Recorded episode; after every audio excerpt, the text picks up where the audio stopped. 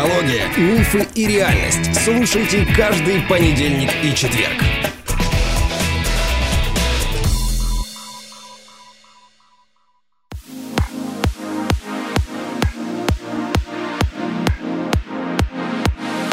Добрый день, дорогие друзья. Привет, моя любимая, красивая жена. Привет, Андрей. Здравствуйте, дорогие друзья. Майские праздники закончились, и мы снова работаем для вас. Одна из ваших любимых популярных рубрик «Блиц». Ну что, я готова. Да, но надо сказать людям, что мы сейчас из-за некоторых технических э, перипетий с постером не так часто выходим в эфир, но мы это восполним в скором времени, когда время будет чуть больше. Я надеюсь, что наши слушатели, подписчики заметили, как сильно изменился постер. Мы обновили наш любимый да, теперь, ресурс. Теперь у нас на постере можно э, собирать плейлисты, делиться ими с друзьями, собирать эти плейлисты во встроенный плеер. Огромный функционал. Делиться этими плейлистами у нас на постер, делиться где угодно, в соцсетях – все будет очень красиво А в мессенджерах, выглядеть. подожди, вот, например, в телегу Да, можно? конечно, ссылочку можно скинуть, да. Если вы автор подкаста, то у нас теперь можно подборки авторские делать, что мы обязательно будем делать уже и пересобирать наш старый сайт с учетом новых возможностей. А скажи, пожалуйста, у нас вот сейчас на канале, на подстере есть уже ну, что-то из этого функционала? Потому что ты знаешь, я юзер так себе. Да, да, есть, да. все есть. У нас уже есть плейлисты? Да, уже на нашем канале да, для да, наших подписчиков. Да. А какие? Там есть отдельно осознанность сезон, отдельно прям плейлист. С Ильей. Да, и эмоции, пять эмоций основных, э, которые вот все востребованы. Они на главной висят. Супер. Можешь зайти и Супер, послушать. супер, супер, супер. Ура! Тогда сделай, пожалуйста, отдельный плейлист «Блиц». Да, Их мы много сделаем блиц. 10 Мы, мы вот все, что у нас там 18 рубрик и есть, мы все это сделаем, и это будет доступно не только у нас на сайте, но и на подстере в нашем аккаунте. И можно подписываться там и сразу видеть, что вышел новый подкаст, и вам придет сообщение об этом, если вы на нас подпишетесь. Рекомендую, это ну, лучше, чем во всех приложениях или на нашем сайте. Ну, быстрее и, и подборочки все. На, Ну, на- наконец-то, потому Да. что мы измучились, честно говоря. Ура, друзья! Да, все есть ура. в одном месте. Супер. Ставьте там а, реакции и комментарии. И Да, там есть формируйте лайки. свои плейлисты, кстати. Лайки, подписки, все есть. Скоро запустим комментарии. Вы еще будете э, с нами общаться. А через пару месяцев мы запустим еще и аудиокомментарии. Можно будет наговаривать свои мысли после прослушивания или в момент прослушивания останавливаться и надиктовывать на телефон или на десктопный Слушай, а значит, вот, эти, сайте. вот, эти, вот этой функции голосовых комментариев, они могут, наши с тобой подписчики, пользоваться для того, чтобы, например, вопросы на рубрику «Блиц» присылать? М, Сложнее будет их находить.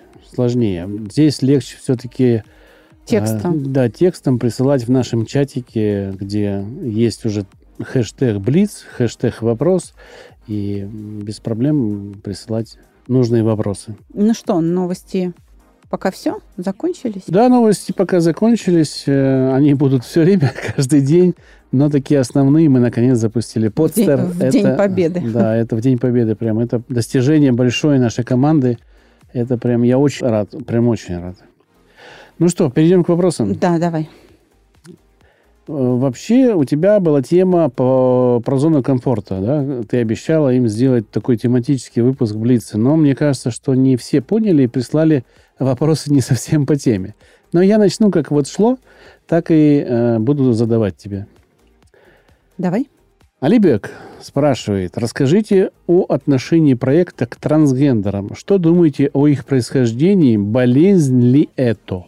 Этот вопрос э, про болезнь, не болезнь, он, хотел сказать болезненный, получилось бы тавтология. Значит, этот вопрос часто задаваемый и сложный в ответе. Вот почему. Потому что тут самая проблема в определении понятия, что такое болезнь. Согласно теории Орлова, и потом, как меня учил отец, да, царствие Папе Небесного и вообще великий человек, он продолжил мысли Орлова. Он сказал, что болезнь как повреждение чего-либо, вот что-то сломалось в организме, и это называется болезнь, да. она, безусловно, существует, но это больше такие травмы, ожоги какие-то, переломы, вот такое что-то. А когда мы говорим о внутренних болезнях, о хронических, э, язва или там пневмония, или там сахарный диабет, рассеянный склероз, э, инфаркт, инсульт, не знаю, вот такие. Там, конечно, повреждения есть, но это скорее результат, а не источник. Вот так. То есть саногенное мышление, оно по-другому смотрит вообще на психосоматику. Здесь для ответа нужно ну, как бы определиться вообще с тем, что такое болезнь.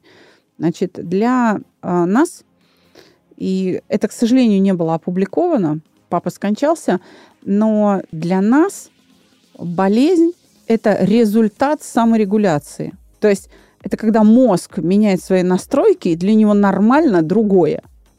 То есть у него вот смещаются биологические константы и принимают другую позицию. Например, почему э, гипертония считается хроническим заболеванием, прогредиентным, необратимым?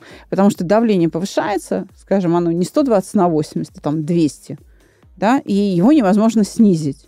Либо препараты действуют временно. Почему? Препарат метаболизировался, все, свою работу выполнил, почки вывели остатки, и опять давление повышается до 200. Это происходит почему? Потому что центральные настройки в мозгу, понимаешь, откуда сигналы выходят, поддерживающие вот этот гомеостаз, вот эту э, внутреннюю среду и ее параметры в пределах биологических констант, они принимают биологическую константу как норму в другом положении. То есть теперь давление 200 – это нормально. И нужны усилия, чтобы его понизить. И то временно. Опять же, почему временно? Потому что ну, настройки сбились. Ну, считай, что бегунок э, в другом положении находится. Поэтому что значит болезнь? Это вот первое, это не болезнь, скажем так, как повреждение. Это результат научения. Человек приобрел э, некую философию или некий способ восприятия себя, при котором он сам к себе относится там не как к мужчине, а как к женщине или наоборот, не воспринимает себя таким, какой он есть. И чтобы исправить вот это рассогласование между тем, какой он есть и как он сам себя воспринимает, он прибегает к помощи медицины, а, пластической хирургии, например, а, к гормональной терапии, для того, чтобы вот эту разницу между тем, какой он на самом деле, чем он обладает, да, и э, как он себя ощущает, как он к себе относится, убрать как бы привести в соответствие. Но привести в соответствие можно и без помощи хирурга. Можно достаточно поработать головой. И на этом участке саногенное мышление очень успешно. Непосредственно с трансгендерами мы не работали, чтобы как бы им наладить это соответствие. Но с теми, у кого есть проблема с самоидентификацией, с э, геями, с этими проблемами, с лесбиянками, да, мы работали, и уходя от нас, они говорили, например, ой, я же девочка, наконец-то, милое создание, девушка приходит и говорит, зовите меня Никита. Или там, зовите меня Паша. И через некоторое время, пройдя обучение у нас, она вдруг восклицает, ой, я же девочка, меня же там зовут, ну, не знаю, Аня там. То есть у нее налаживалось это соответствие. Вот. Трансгендеры до нас пока не доходили, но мы будем рады взять их в работу и помочь людям жить дальше. Я не такой умный, как моя супруга. И у меня есть по этому поводу просто свои знания из школьной программы. Есть наука, биология, которую мы изучаем. В ней есть хромосомы X и Y. Нету Z, бета, альфа, который отвечает за там 31 пол или там еще какое-то отношение. Их нету. Нету. С точки зрения природы есть два пола. Мужской и женский. То, как себя кто идентифицирует, это описано в некоторых рассказах, где люди себя идентифицировали Наполеонами. Чем это заканчивается, вы все прекрасно знаете. Поэтому, с моей точки зрения, это психическое отклонение, которое выработано под грузом социальных э, сетей, сообщений, газет и очень большой пропаганды в, это, в этом направлении. Люди слабо разбирающиеся или неустойчивые э, психикой, которых можно сломать, они ломаются и начинают вот так думать. Потому что так им велят думать. Это мое личное мнение. Пускай у меня как бы помидоры полетят, но я вот так отвечу. Не думаю, что в тебя полетят помидоры, потому что по всему миру, и как раз именно Соединенные Штаты в этом смысле лидируют, э, очень мощно э, развивается движение за обратный переход. Есть уже публикации, есть книги, есть целые фонды, целые, опять же, общественные движения по изъятию, так скажем, людей из э, вот этой культуры однополых отношений и, и вот этой гендерной проблемы самоидентификации.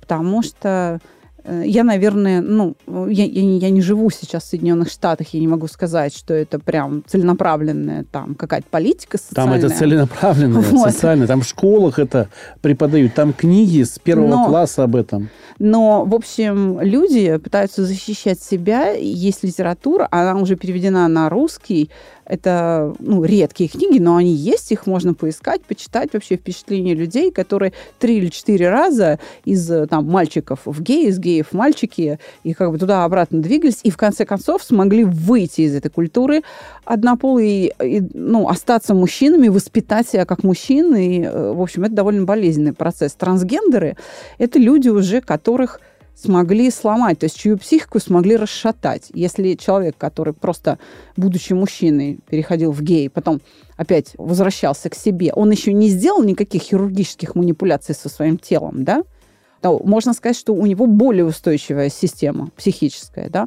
А вот трансгендеры – это люди, которых уже сломали.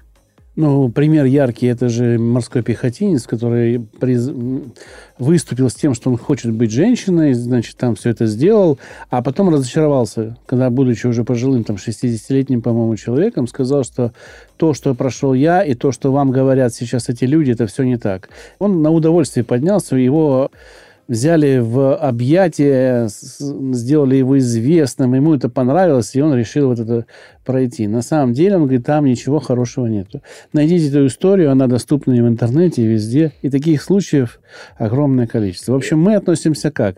Я сформулирую очень коротко ответ. Мы относимся к людям положительно, потому что мы не можем их осуждать само изменение считаем психическим отклонением, природа этого не предусматривала, и наука этого не подтверждает ни в одном исследовании. Этого нету. Поэтому болезнь это не знаю. Классификация говорит, что это не болезнь, что это нормально. А, но мир таков, что он меняется не в ту сторону, как мы считаем. А я отвечу так. Это ненормально, это не болезнь, относимся не положительно, но с сочувствием бедные люди, готовые помочь, если кому нужна помощь, welcome. Ну, мы их не... ну, бы, не, осуждаем, не осуждаем, но я еще раз говорю, зрения, сочувствуем. Ах ты падаль, ах ты сволочь, этого ничего у нас нету в, в отношении. Мы с ними даже где-то иногда и пересекаемся в обычном мире. И как бы нормально. Я, я уже сказала, да. да, с большим сочувствием. Ю задает вопрос. Как расхотеть заходить на страницу к бывшему возлюбленному человеку? Вроде понятно, что все кончено, но это не тот человек, с кем хочется связать свое будущее и так далее. Но что-то тянет туда. Вот что же это за желание такое? А у нас был даже, по-моему, целый выпуск с тобой, почему, да, мы, да. Подгляд... да. почему мы подглядываем за бывшими. Да, да, был. И автору этого вопроса или вообще тем, кому любопытно, получить ответ на этот вопрос, стоит наш такой эпизод послушать. Найти, да. Да, да найти, угу. послушать. А, может быть, сейчас наша позиция как-то поменялась уже, потому что несколько лет прошло с этого выпуска, но а, вот на сегодняшний момент скажу так. Есть какое-то желание знать, что там происходит. И, как правило, это такое вовлечение в конкуренцию, чтобы убедиться, что там хуже, чем у меня, я опережаю, у меня лучше. Такая... Там хуже, чем как у нас было, и у меня лучше, чем было тогда. Да, вот да, да, да, да, да. И эм, я бы не стала устранять это до тех пор, пока вы не выйдете на какую-то дорогу, которая поможет вам укрепиться в уверенности в себе. И потом бы, вот уже тогда почувствовав, что, ой, я же прям вообще, у меня все хорошо, мне не о чем беспокоиться, это желание тогда оно начнет мешать, и тогда его стоит устранять. Ну, я бы сказала, что это вот именно желание убедиться, что там все плохо, а у меня все хорошо. Ну, это еще и ревность. Ну, это и обида в том числе. Меня предали. А, а это уже, да, производные ну, да, сопутствующие, конечно, да. но все-таки э, желание а, убедиться, что у меня все лучше. Просто что... вот то чувство, а, когда вы заходите на страницу этого человека, вы видите его изображение, и у вас в памяти идут картинки, как вам было хорошо. Угу. И сразу после этого у вас идут картинки, какой же он сволочь, козел или коза, не знаю, как там да. вы обзываете. он все да? испортил. Он все испортил, да. И потом чувство удовлетворения от этого действия, что я зашла, вспомнила, поругала его, сделала как всегда, может быть, или сделала как всегда. Да. Но, в общем, это одна и тоже из частей, почему вы туда заходите. Да, убедиться, что лучше да, ему не, не стало. стало. да. А когда там ничего не происходит, вы изводите себя, что же там, что же там, начинаете искать другие пути, вы спрашиваете у знакомых. Конечно, нужно от этого избавляться, и для этого Александра и создала с папой этот удивительный проект. Можете прийти и убрать эту зависимость от человека у нее. Нет, Очень ну у нас, у нас э, тренинг э, «Шаг себе» наш э, знаменитый, да, он регулярно работает, и Когда, он как раз кстати? для решения таких задач предназначен. На всякий случай напоминаю, ну или новичкам рассказываю. 31 мая онлайн в Zoom, пожалуйста, мы, как говорится, всех ждем. Угу. То есть у нас с разных точек планеты. Единственное, Пару мест еще есть, да? Есть места, но с платежами, потому что мы под санкциями, будут некоторые затруднения, а, те, но мы поможем. из-за рубежа. Да, угу. да, из-за рубежа мы очень все много приходит решаем. людей. Да, все, все поможем решить. И и, наверное, все идет к тому, чтобы мы запустили еще дневную группу, потому что для Сибири и Дальнего Востока из-за разницы угу. А, во времени. Мы Дел, работаем... Делайте отметочку. Я вот дневная да, группа. Сибирь, там... Дальний Восток. Mm-hmm. Ну, то есть вот те регионы, и мы для вас отдельную группу соберем. Алибек спрашивает, как выйти из стратегического дрейфа? А, стратегический дрейф – это а, ситуация, когда ты пришел к своей цели, то есть ты к ней долго шел, ты ее достиг. Достиг. Вот это очень важный момент. Я свою цель достиг. Но она не приносит счастья. Угу. Вот это называется стратегический дрейф. Угу. То есть желаемое получено, но вот как бы безрадостно. Ну и ладно. Угу. То есть ни, никакого кайфа нет. Да? Как выйти из стратегического дрейфа? Выбрать новую цель. Все. А чтобы вот в него не попадать, нужно все время проводить ревизию этой цели и не бояться отказаться от нее в процессе пути, да, то есть корректировать эту цель, пересматривать, чтобы она все время была актуальна и не бояться сбрасывать цель еще до того, как ты ее достиг, если она уже не актуальна. Если ты понял, что, ой, что-то не то, это не надо, надо что-то другое. Ну, поменяй цель, ничего страшного. Вот. А, а сам стратегический дрейф – это опыт неудачи. Он может и там и стыдом сопровождаться. Ну, как правило, просто это опыт неудачи. Ну и что, переживи неудачу, выбери новую цель, двигайся дальше. Вот такой способ выхода. Опять же, от Алибека, как меньше времени проводить в соцсетях? Надо понять, какую потребность мы удовлетворяем в этих социальных сетях. Почему мы там сидим? Если это бегство от реальности, значит, э, надо повышать свою жизнестойкость в реальности.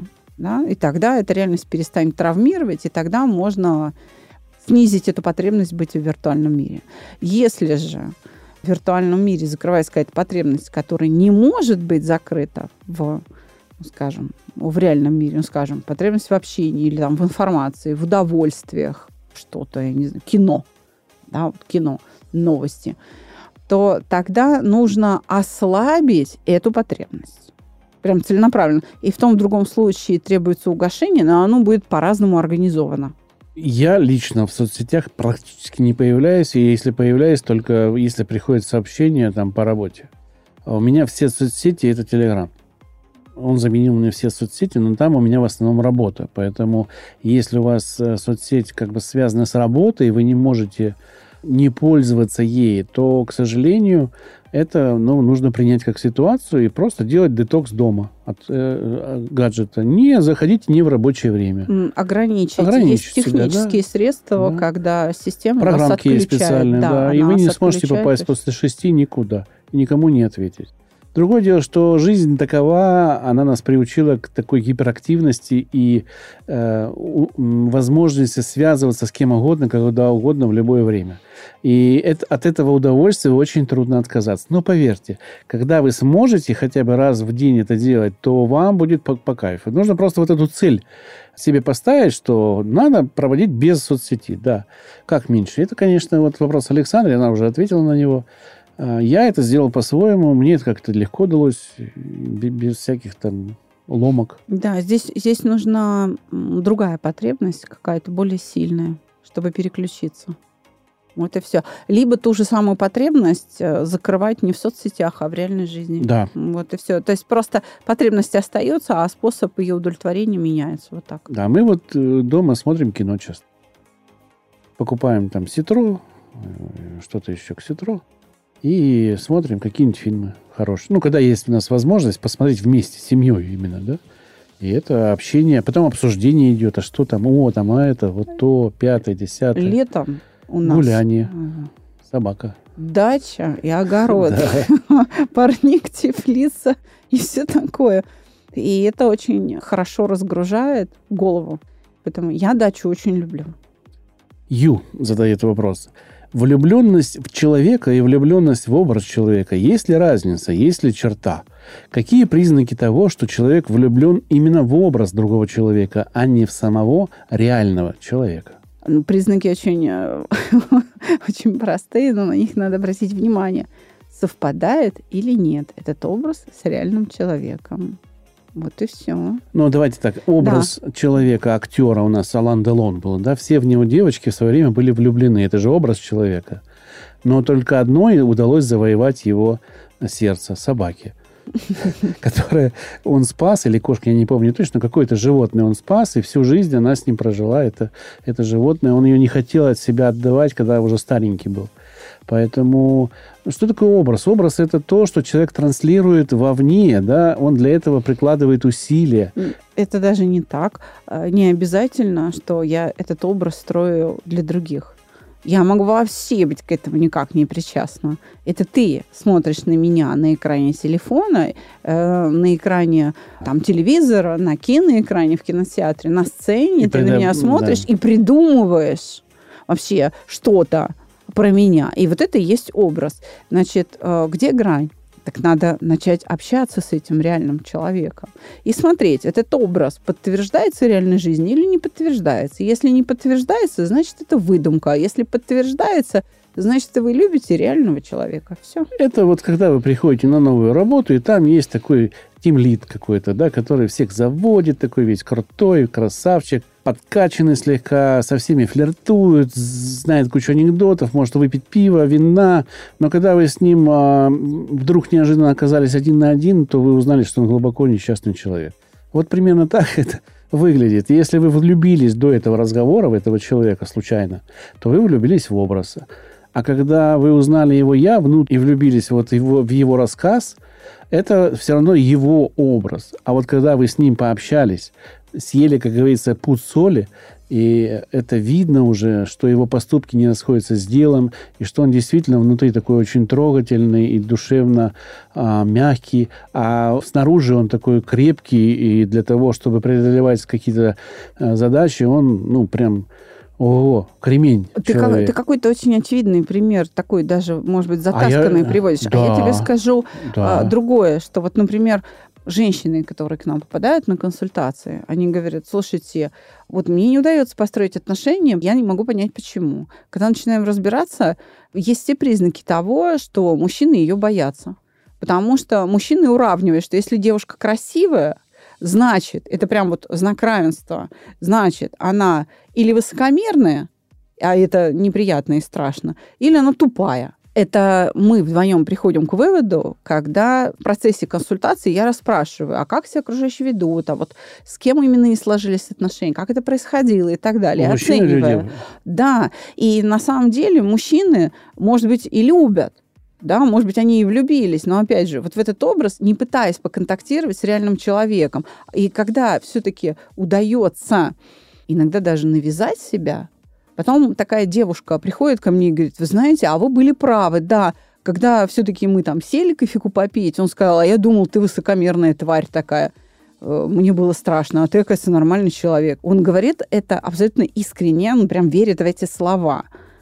Там... Таня Че задает. Да. Откуда берутся садисты и психопаты?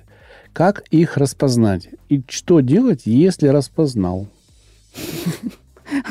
Сначала отвечу на, на второй последний. вопрос. Да, на второй. Что делать, если распознал в своих ожиданиях и оценках поведения этого человека? Исходить из вот этого понимания. Вот распознал, помни, с кем ты имеешь дело. Психопаты, кстати, это очень обаятельные люди, одни из самых обаятельных э, вообще. Поэтому, да, осторожнее, так скажем. Если вы распознали. Значит, как распознать? Это вообще-то к психиатрам, не ко мне. Я здесь... А, то есть я признаки знаю, но боюсь быть некомпетентной. Давайте я вас отправлю в Google или там к психиатрам, вот прям профессиональные сообщества, пусть они вам в этом помогут. Теперь, значит, откуда они берутся? Из нормальных людей. Вот когда нормальные люди отъезжают, ну, ты объясни, что когда нормальные люди не могут справиться с обидами в семье, со страхами, они это дифференцируют уже на других людей или внутрь себя, и появляется ненормальное поведение, психическое отклонение. Да, то есть идет процесс научения определенному способу восприятия мира, он закрепляется, становится привычным, неосознаваемым, становится способом существования человека, и это имеет имя. Там, психопат, например. Психопат никому ни в чем никогда не сочувствует. Ну, ему все равно. А, скажем, садист – человек, который получает удовольствие от страдания других. Вот э, человек в ужасе орет, э, кричит от боли да, или от страха, и садист этому радуется. А если кричит мало, то как бы удовольствия недостаточно. Надо Э, еще больше заставить орать или бояться, и там еще описаться от страха, к примеру. А, вот, то есть или крови ему мало, еще надо. Ну, чем больше крови, чем больше там синяков, э, не знаю, э, и так далее, тем, тем ему радостнее. Вот это вот садизм. А, вот. Они, наверное, отличаются вот как раз тем, что один, одному все равно, а второму прям в радость. А, что делать? Минимизируйте контакты. Если не хотите попасть в просак, то когда вы не уверены, что это садист и значит, психопат, ну, у вас есть подозрение, но вы не уверены, ну, минимизируйте и расскажите парочке друзей. Если это будет происходить настоятельно, и вы уже чувствуете, что может возникать какая-то опасность, то прибегайте к, к помощи правоохранительных органов. Однозначно. Лучше извиниться сто раз, но остаться живым. Да. Ну, так э, гласит мудрость, то для выживания нужно всего лишь придать гласность. И люди же боязливые, в том числе те же психопаты, они очень боятся всего. Пугливые пташки. Вопрос от Владимира. Добрый день. У меня вопрос по вчерашнему второму кейсу про жесткую девочку. А, те, кто хочет узнать, что это за кейс, могут зайти в наш чат и вбить жесткую девочку. И... Это, это не так. Э, им надо воспользоваться хэштегом кейс. Кейс, да. Там их да. много. По пятницам идут тренировки. Раньше была одна тренировка вечером, а теперь для Сибири и Дальнего Востока утренняя тренировка в пятницу – тоже проходит. Теперь дважды в день по пятницам мы тренируемся. Итак, вопрос. Может ли быть более плохое состояние, чем у этой девочки? Есть ли такое состояние плохое, которое является точкой невозврата? Не могу себе ответить на этот вопрос. Наверное, можно и вблиц этот вопрос. Да, можно. Но действительно, не буду приоткрывать завесу, о чем там шла речь. Там кейс разбирался девочки, которая закончила 9 классов и относится к одной из категорий вопроса Таниче. Угу. Вот, значит, она описывает свои переживания. И говорит, чувствую, что что-то не так, но что не пойму. То есть она вообще ничего не пытается поменять, она просто говорит, что это? Вот так. Ну и вот мы с этим разбирались. И да, есть такие ситуации, где есть точка невозврата, когда э, сознание полностью теряет связь с реальностью, когда фокус внимания уже недоступен к управлению. Вообще никак. тогда мы не, не можем а, никак помочь этому человеку. Это уже полное помешательство, сумасшествие. И в случае полной потери связи с реальностью человек а, ну, недоступен к терапии, что ли, понимаешь? Ну, во всяком случае, к психотерапии точно. Или там, к помощи э, с психологом точно. Потому что невозможно это внимание переключить. Человек блуждающий такой в себе, он в себе заблудился, и все. Он сам с собой разговаривает, а с тобой диалога не ведет. Следующий вопрос мне прислал аноним угу. в личку. Они короткие очень. Достаточно забавные, я бы так сказал. Давай. Возможно, это один из тех, которые относятся к категории Тани Че. Угу. А может, нет. Если бы вам разрешили изменить только одну вещь в мире, что бы это было? Мне так не хочется ничего менять. Мне, мне кажется, меня так устраивает этот мир. Нет, э, что... Э, тебя да, но вот, допустим, есть же мир в общем, да, вот чтобы не было войн, допустим, да, или там, не знаю. Но то, что ты все с детства да. мечтаешь... Я мечтаю, чтобы войн не было на Земле. А, а в мире, во всем мире, да. да. А, но это изменить, то есть прекратить войны, да? Угу. Вот.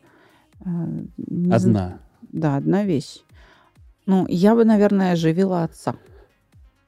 Понял. Следующий вопрос. Он такой тоже какой-то странный. Все ли психологи спокойны, как удавы, и не выражают эмоций и чувств? Вот я сейчас смотрю на свою супругу и понимаю, что нет. Что нет. Все психологи такие же человеки, как и вы, и так же переживают. Сейчас я, сейчас я скажу. Сейчас, вы знаете, психологи вообще не такие. Вообще. То есть большинство психологов потому и ходят на супервизию, что они чересчур эмоциональны. это очень тяжелая работа, да. ребята, и думают, что как раз психологи, все психопаты, которые вообще на все пофигу, это, вы знаете, большая ошибка. Нет. Психологи как раз чересчур эмоциональны. Они потому и нуждаются в помощи с проблемой профессионального выгорания больше, может быть, остальных, то есть больше чем врачи или педагоги или социальные работники, потому что они переживают и за себя, и за каждого посетителя. И это как бы вынужденная такая ситуация. И только коллектив проекта «Чувство покоя» не, не нуждается в супервизии, потому что, в отличие от коллег по отрасли, мы защищены вот этими доспехами самогенного мышления. Большое спасибо Юрию Михайловичу и моему отцу, которых уже там, сейчас нет с нами, за то, что они это разработали и дали нам эти доспехи.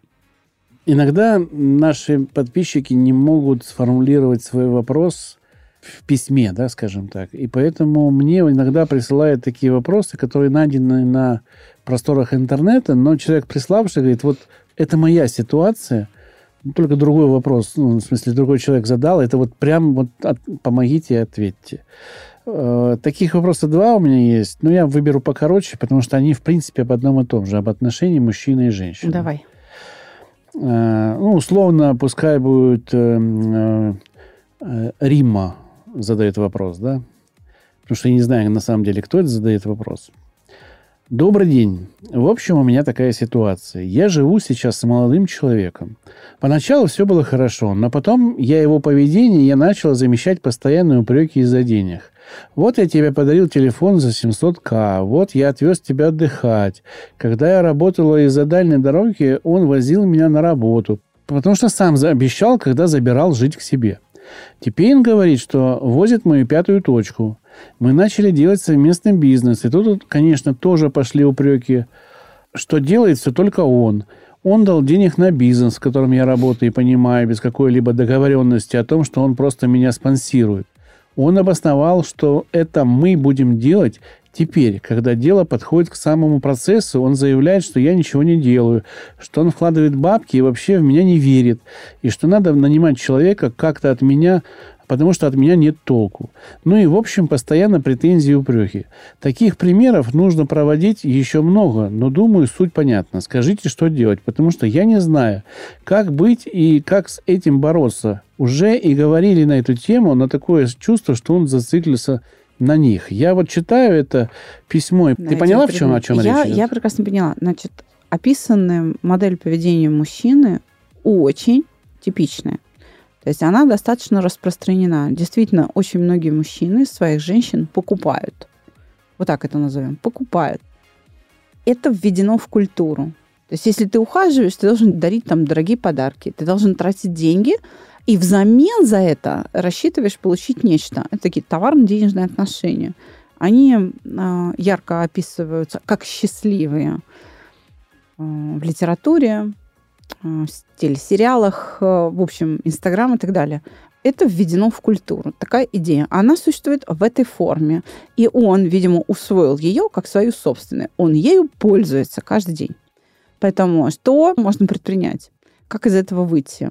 Значит, у него есть ожидание какой-то вот благодарности, что раз он за 700 тысяч подарил телефон, значит, и там что-то должно быть в ответ. Не знаю, падай ниц, бей челом, ну что, то есть какие-то действия он ожидал в ответ на этот подарок, который он не увидел. Ну, например, там дикий виск, прыжки, поцелуи, облизывание, значит, хвастание всем вокруг, а вот, в отличие от вас, а, там, мой мужчина, да я тебе теперь за это, и какое-то обещание.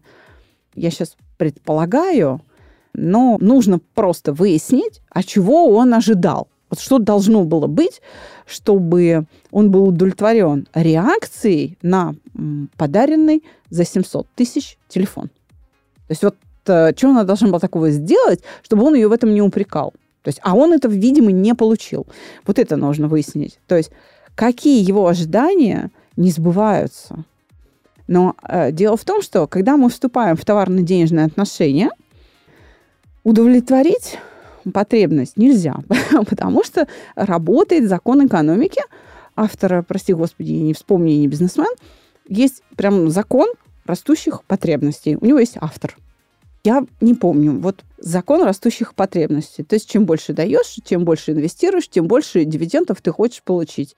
И, соответственно, эти потребности все время будут расти. И, собственно, именно этот процесс вы, барышня, и наблюдаете. То есть его, ему все время становится мало. То есть чем больше он вкладывает, потому что это товарно-денежные отношения, тем больше он пытается получить взамен покорности, не знаю, власти, восхищения, подчинения, там еще что-то. Что-то он хочет получить. И он это не получает. Может быть, он это не в состоянии озвучить вслух, потому что, ну, это как бы стыдно, что стыд блокирует произнесение вслух каких-то непомерных своих амбиций. Может быть, он это, так сказать, подспудно осознает или там, способен хоть как-то это оценить, как чрезмерные какие-то требования, не, ну, там, несимметричные. И таким образом пара – заложник вот этой культуры мышления. Она не годится для любви. Не годится. Любовь, семья несимметрична. Это не товарно-денежные отношения. Потому что он-то рассчитывать, что если он один раз подарил телефон за 700 тысяч, то когда он останется без ног, инвалидом, не дай бог. Но если это случится, такой несчастный случай произойдет, то как бы вот она теперь должна будет всю жизнь там чего-то, да, но тогда ты не обещай, он же дал обещание, я тебя буду встречать, я тебя буду баловать, я там что-то еще буду, ну, то есть какие-то обещания он ей давал. Она же не зря на них ссылается. Но раз речь идет о деньгах, то это переходит из разряда душевности в разряд таких долговых обязательств. И вот как только он перестанет удовлетворять эти материальные потребности, она с легкостью имеет полное моральное право сбросить с себя эти долги. Ну, ты же мне не покупаешь телефон, а тот, который ты когда-то купил, он пришел в негодность. Он же устаревает, ломается, там, выходит из эксплуатации. Ну, как бы ты тоже, знаешь, теперь с изъяном, и ты тоже теперь вышел из эксплуатации. И об этой второй стороне товарно-денежных отношений, увы, ничего не сказано. И с ней придется столкнуться в процессе общения, испытать боль и тем самым признать ее непригодной. Здесь в этой истории нет любви. Была бы любовь, не было бы письма. Вот вообще, да. Да, все. Я хочу сказать, что чтобы лучше понимать других, есть разные инструменты. Эмпатия, сочувствие, она развивается, когда мы ставим себя там на чужое место.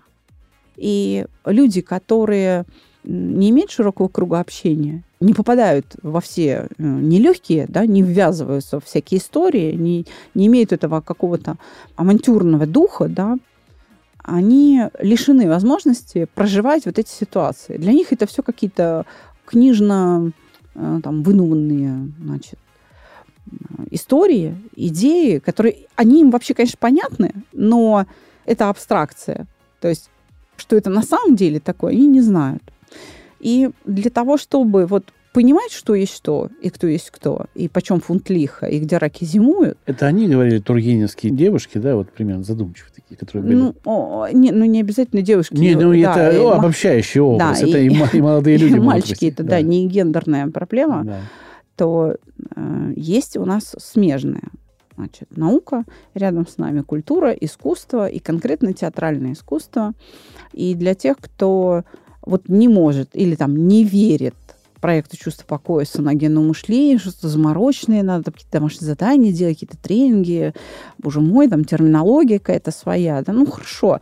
Но если вы нуждаетесь в том, чтобы вообще понять, что с другими людьми происходит, то вы можете идти на курсы актерского мастерства. Их сейчас вот пруд пруди просто огромное количество во всех регионах. Ну, Москва, естественно, э, такая богатейшая в этом смысле регион. И поэтому я вот от души всем желаю примерить на себя чужую шкуру, то есть вжившись в роль, придя на какой-то такой курс и попробовав себя в этом партнерстве, э, сыграть, э, пережить чужую жизнь, чтобы вообще понять, вообще, как это бывает. А вот, вот этот чужой опыт таким, знаешь, безопасным способом, контролируемым.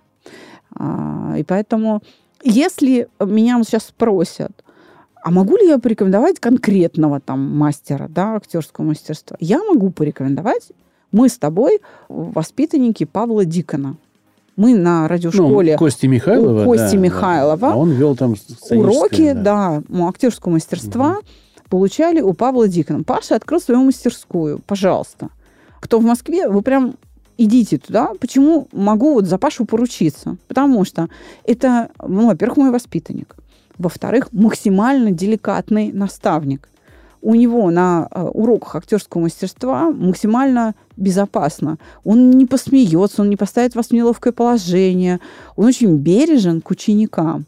Подтверждаю, да. Да. И он не будет ставить перед вами непосильные задачи. Он и двойки. Да, и двойки он тоже не ставит. Поддержит. Если он увидит, что ты где-то зажался, он рядом с тобой встанет и будет вот так же вместе это делать, прям за руку держа. Еще раз подчеркну, что вот, кстати, ссылку на мастерскую Павла Дикона мы Прикреплю, разместим. да, конечно, да. прикреплю. Но люди, которые живут в других регионах, даже за пределами России, в Европе, в Соединенных Штатах, там тоже наверняка есть какие-то курсы или там, ну, не знаю, частные преподаватели актерского мастерства. Попробуйте. Попробуйте. Да, это круто. Это Например, круто. попробуйте разными способами признаться в любви, если у, да. если у вас пацаны в этом проблема. Да. Или девочки, если у вас в этом проблема. Выразить свою любовь. Примерьте на себя какие-то разные роли из литературных э, произведений. Знаете, Проиграйте чем, это. Да. Вы знаете, в чем кайф? Э, вы собираетесь на один, два, три, пять вечеров, да, в, в общем-то, чужие люди. И вам легко а, отыграть в любовь, отыграть в отношения, потому что их нету. И это очень легко, но у вас появляется опыт – у вас появляется готовое, готовое решение, как себя вести. На случай, да. если, да, вот это бесценно. Я прям рекомендую, рекомендую. Прям очень круто. Ну что, на сегодня все? Да, на сегодня все. Друзья, пишите письма, пишите нам, может быть, какую-то тему вы хотите обсудить более конкретно, не, не ответы на вопросы, а прям взять такую хорошую тему, мы к ней подготовимся и сделаем еще один эпизод на следующий понедельник. А на всякий случай еще раз напомню, тренинг наш тренинг «Шаг себе» в Zoom стартует 31 мая, и он будет последний э, перед летом, перед сезоном отпусков. Все. Потом только в сентябре. Да, всего вам доброго, дорогие друзья. Пока-пока, услышимся. До свидания.